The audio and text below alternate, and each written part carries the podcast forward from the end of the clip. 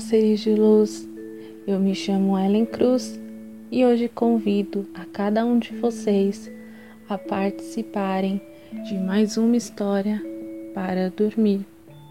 E a história de hoje está muito especial. Três lindas princesas solicitaram a história de hoje.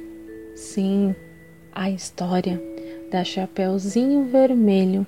Quero agradecer a princesa Isis Barbosa, a princesa Isabela e a princesa Morena Laura. Esta história de hoje é dedicada a vocês.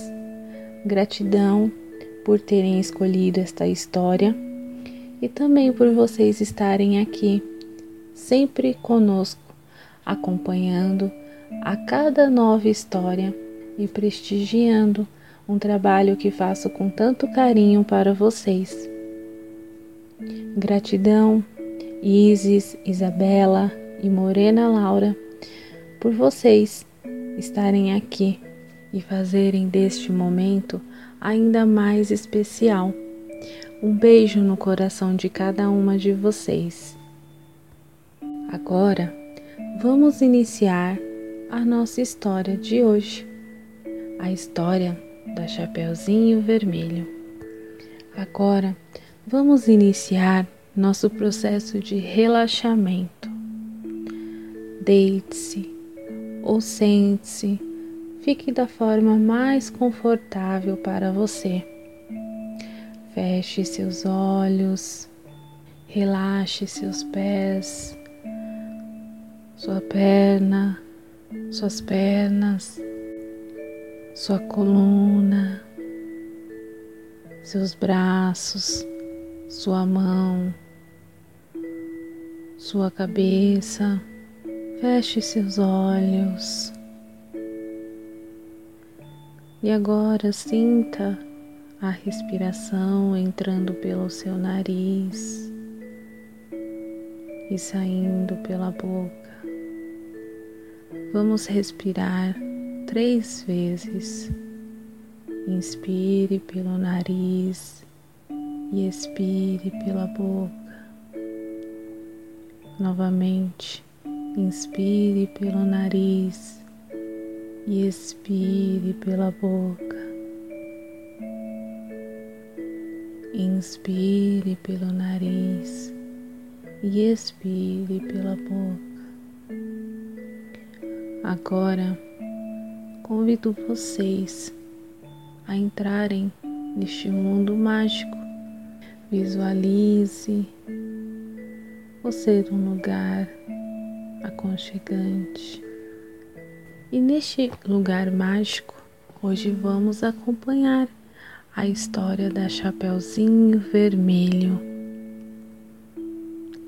Era uma vez uma doce menininha Todos a chamavam de Chapeuzinho Vermelho, porque ela sempre usava uma capa vermelha que a sua avó havia lhe dado de presente. Um dia, a mãe de Chapeuzinho Vermelho disse: Aqui, filha, pegue esta cesta e leve para sua vovó. Aí dentro tem pão, manteiga, bolo e frutas. Ela está se sentindo doente e espero que isso faça com que ela fique melhor. Não converse com estranhos, não saia do caminho e vá direto para a casa de sua avó. A avó de Chapeuzinho Vermelho morava a meia hora de distância por dentro da floresta, do lado de fora da aldeia. Então, Chapeuzinho Vermelho saiu logo de casa. Assim que ela entrou na floresta, apareceu um lobo por detrás de uma árvore. Ela não se assustou, porque ela não sabia que lobos são perigosos. Bom dia, Chapeuzinho Vermelho. O lobo cumprimentou. Bom dia, senhor lobo, ela respondeu. Para onde você vai? Estou indo visitar minha vovó, porque ela não está se sentindo bem. O que você tem aí dentro da cesta? perguntou o lobo. Eu tenho pães, manteiga, bolo e frutas para levar para minha avó. Excelente! E onde sua vovozinha mora? perguntou o lobo. E Chapeuzinho Vermelho explicou exatamente o local da casa da sua avó. Eles andaram juntos por um tempo. Aí o lobo falou: Olha, que lindas flores que temos aqui. Por que você não pega algumas delas para sua vovó? Ela olhou em volta e viu todas aquelas flores lindas. Chapeuzinho Vermelho achou que sua avó ficaria muito feliz em ganhar flores e, mesmo depois do conselho de sua mãe, saiu do caminho para colhê-las. Chapeuzinho Vermelho foi para dentro da floresta densa para colher as flores e o lobo foi direto para a casa da vovó. Ele bateu na porta e escutou uma voz lá dentro da casa. Quem é? Sou eu, Chapeuzinho Vermelho.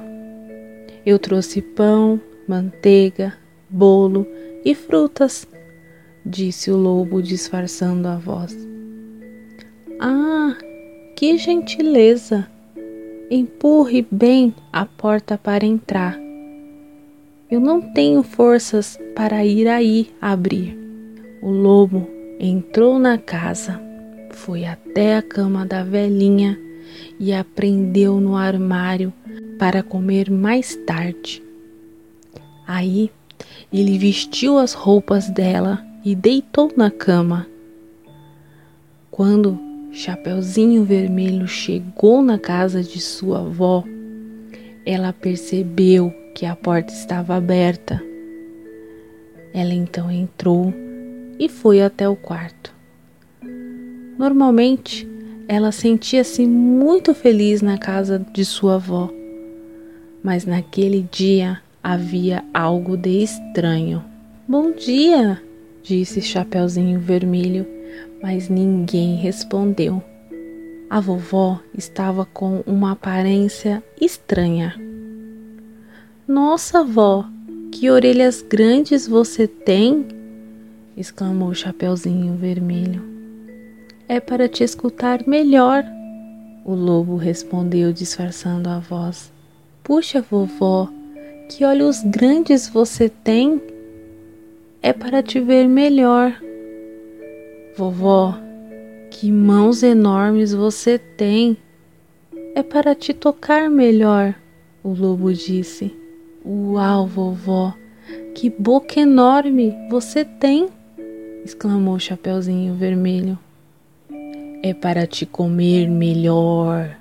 O lobo gritou, pulou fora da cama e começou a perseguir a Chapeuzinho Vermelho pela floresta. Um caçador que estava passando por perto escutou a gritaria e correu para ajudar. Assim que viu que era o lobo, ele pensou: finalmente encontrei.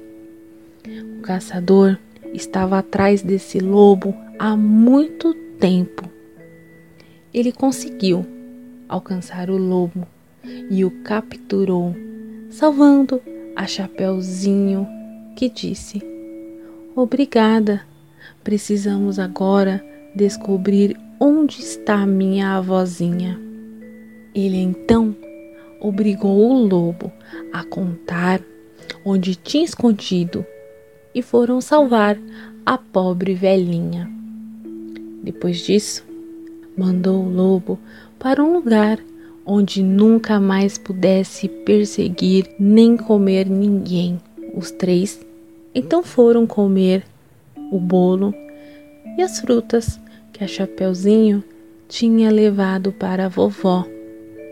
Felizes em saber que o lobo não seria mais um perigo para eles. Depois desse dia, ela decidiu nunca mais sair do caminho e escutar com mais atenção o que sua mãe tem a dizer. E a história de hoje nos traz cinco ensinamentos. Primeiro, crianças, não confiar em estranhos.